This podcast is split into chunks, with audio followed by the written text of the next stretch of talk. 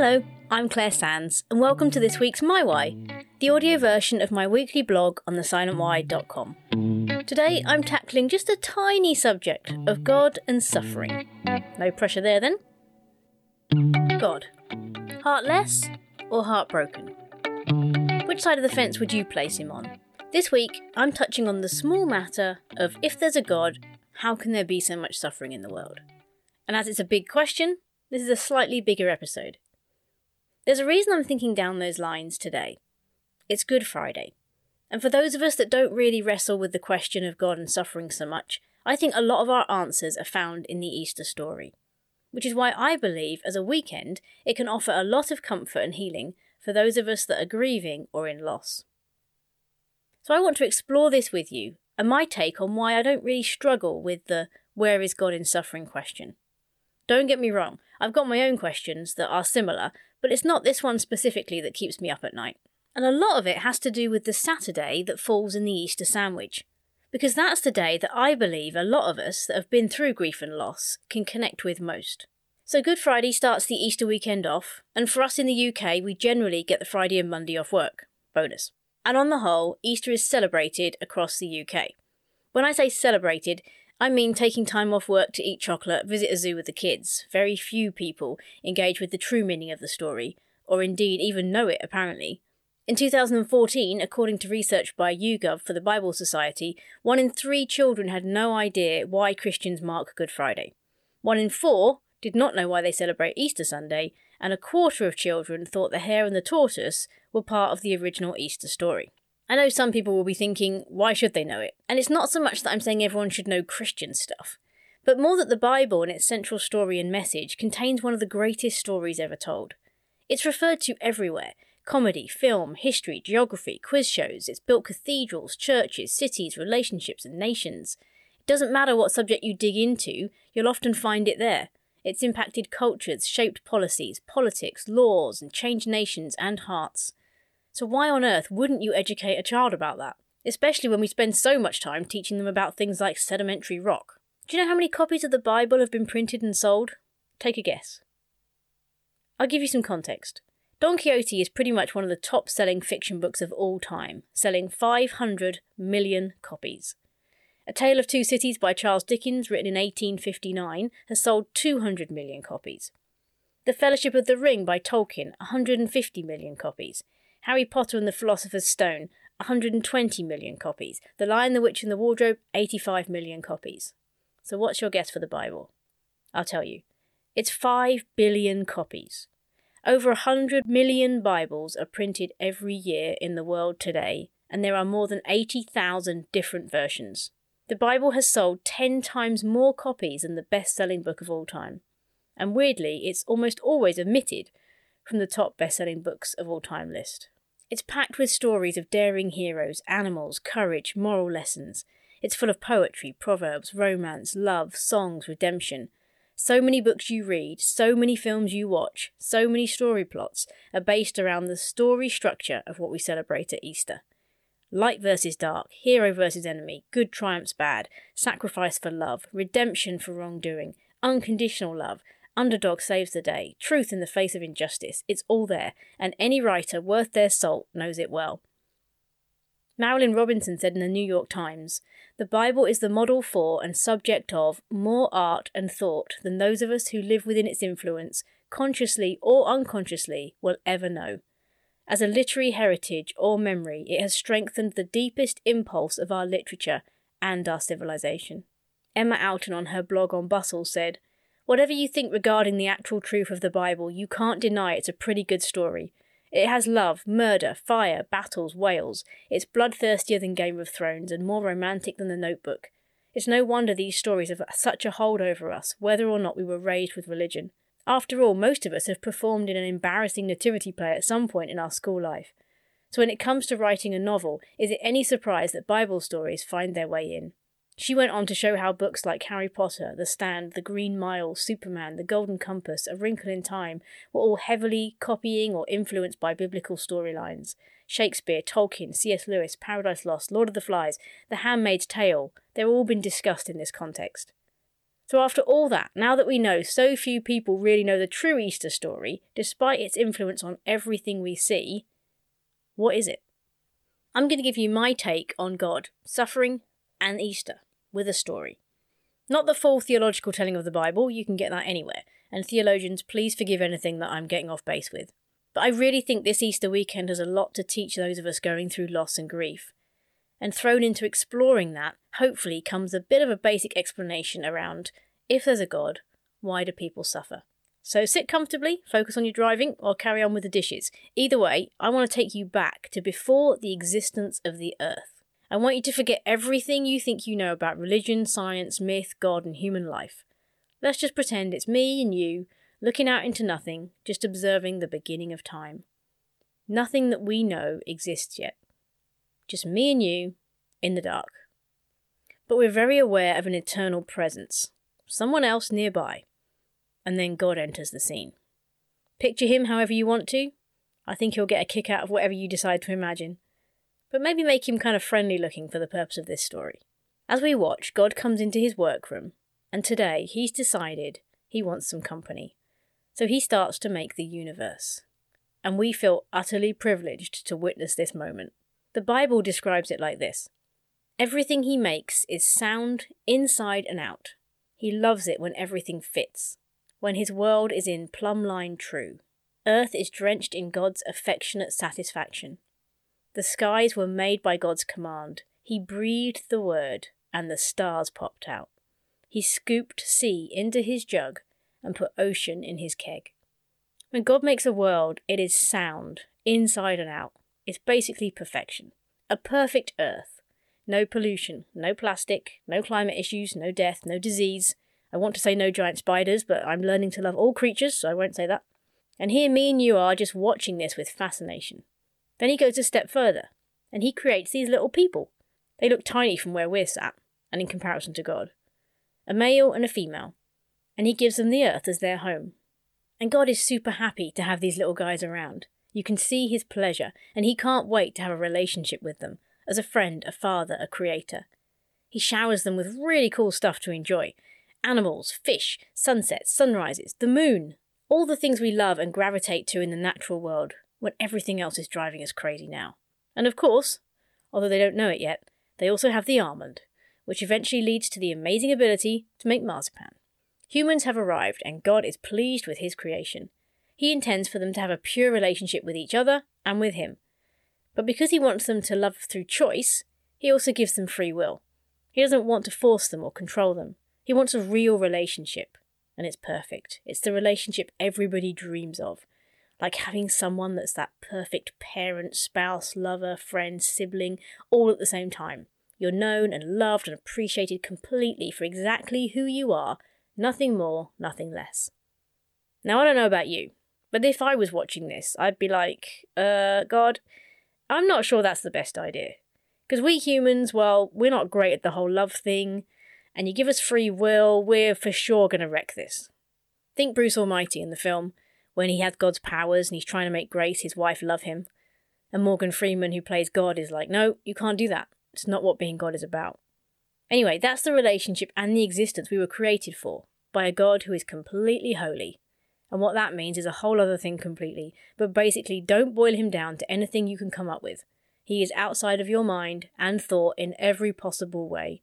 He created your tiny little brain, but it was never designed to comprehend everything God. So we're watching God interact with these little people, and we can see He knows and loves them completely. Every thought and desire and action, nothing is a surprise to Him, and He delights to be with them. Unconditional love. Just like the children we create now.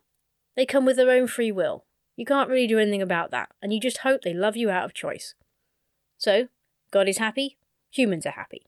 They live a life of total innocence, just how God intended.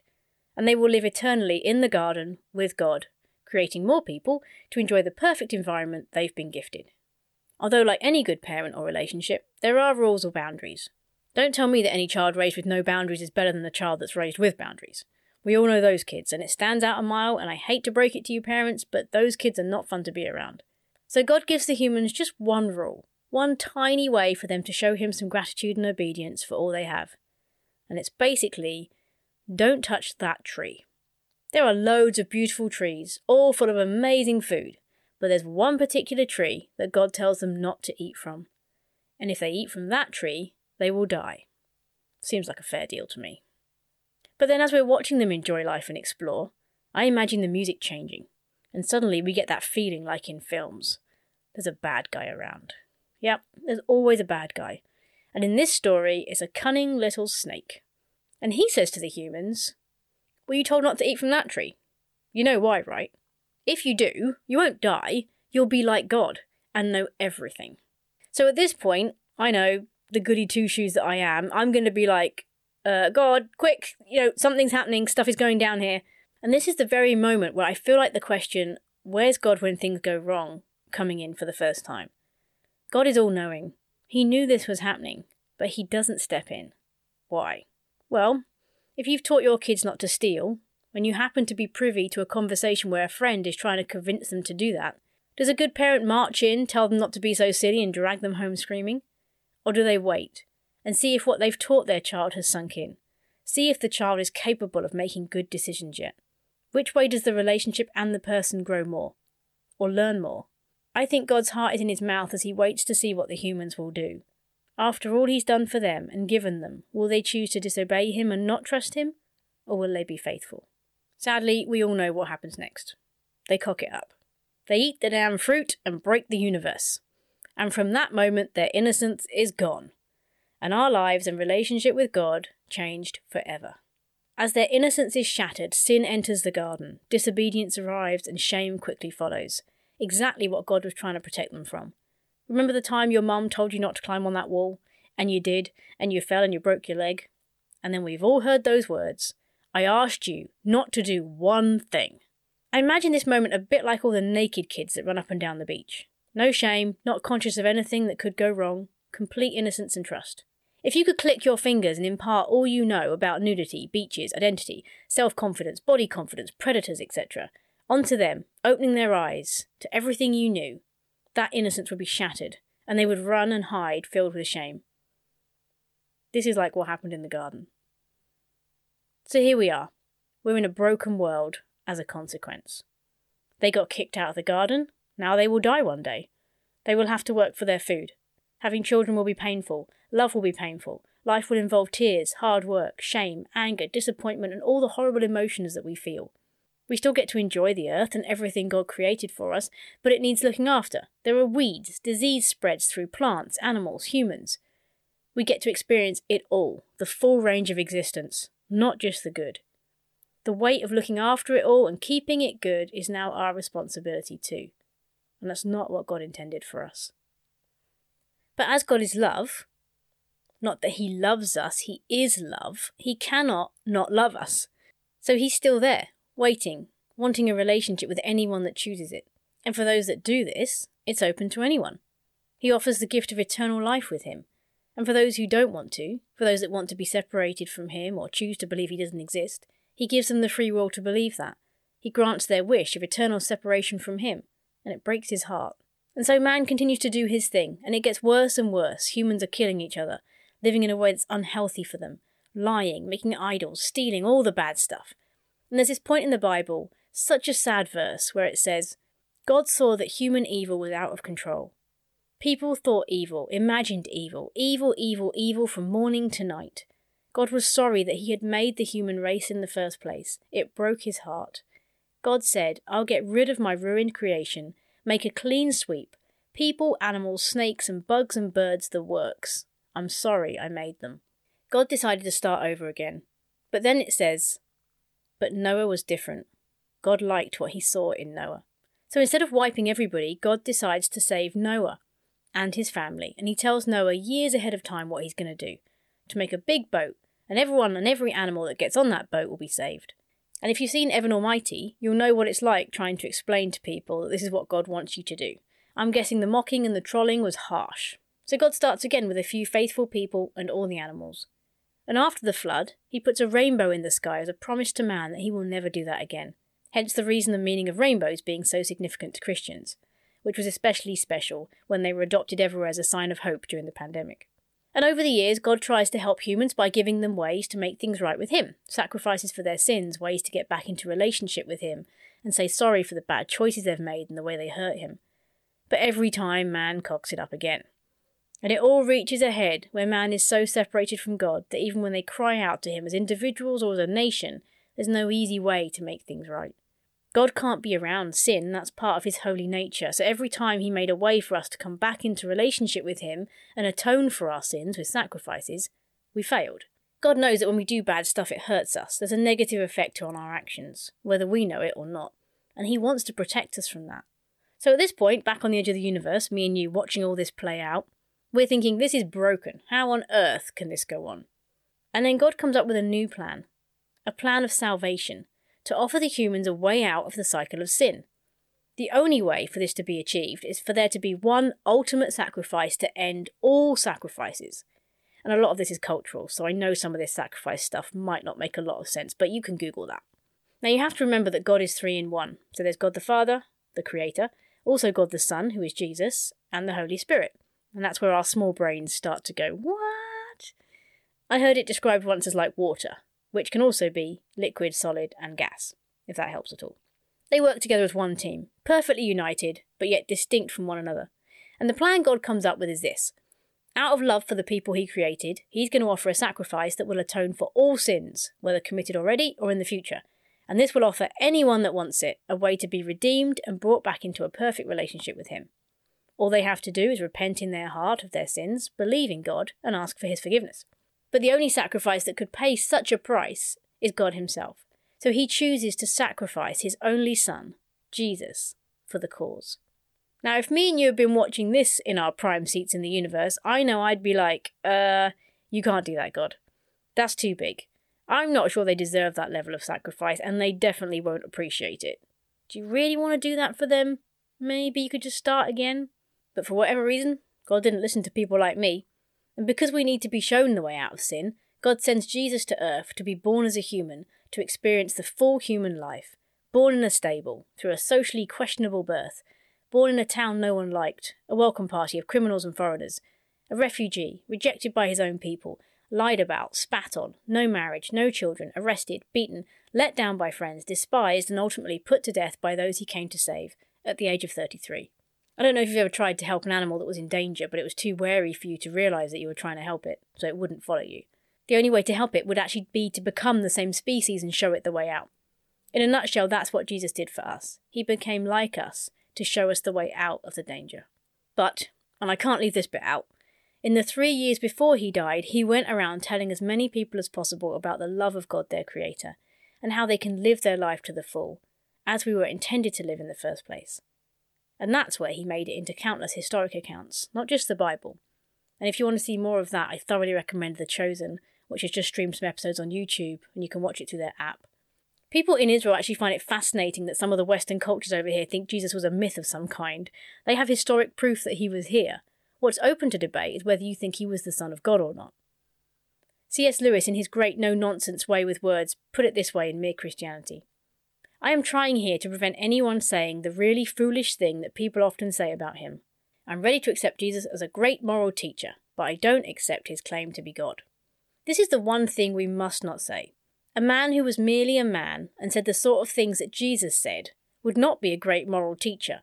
He would be either a lunatic, on a level with a man who says he is a poached egg, or else he would be the devil of hell. You must make your choice. Either this man was and is the Son of God, or else a madman or something worse.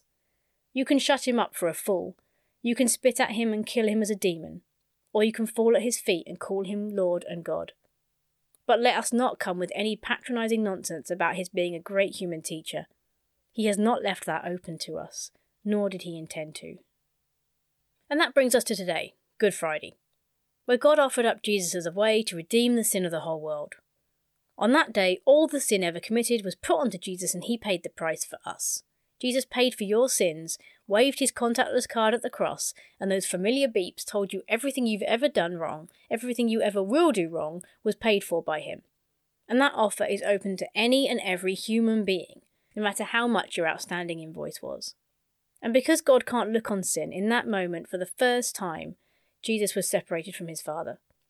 So that's where God is when people are suffering. He's right there with them. As the saying goes, God doesn't pull us out of our suffering, He parachutes in next to us. I hear a lot of people saying in grief they want someone to just sit with them. Yet when it comes to God, they expect Him to sort it all out and fix it, take away their free will to choose and orchestrate things so they don't have to suffer. But is that what they really want? If God stopped you marrying the man of your dreams because he knew he would die later of cancer and cause you immeasurable pain, would you go along with that plan? If God prevented you having children because the child would die, would you be okay with that?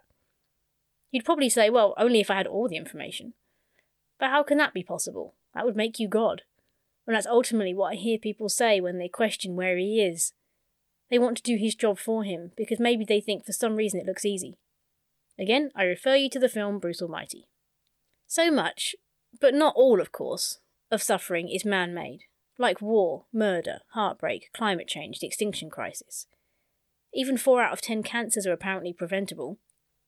You can't tell me that if the richest countries and people all pulled together, we couldn't solve a lot of human suffering, hunger, drought, persecution, and corruption across the world. But then I guess it's easier to complain about God not fixing it than for us to try. If God fixed all the suffering instantly for everybody, whether they deserved it or not, where do you draw that line? I mean, that for me is just a crazy argument. Why is there suffering? Because there are humans. Why is there a war in Ukraine? Because of a man. Because of one man, possibly, and the nasty precedents set by other men before him. Of course, there are situations where immense suffering occurs, and it's no one's fault. It's just part of living in a broken world. But rather than assume this breaks God's heart, people seem to assume he is heartless. Which I have to admit breaks my heart. The one person saying to everybody, Come to me, I want to help you, I want to give you comfort, I want to be there next to you while you go through it all, is the one person people choose to blame instead.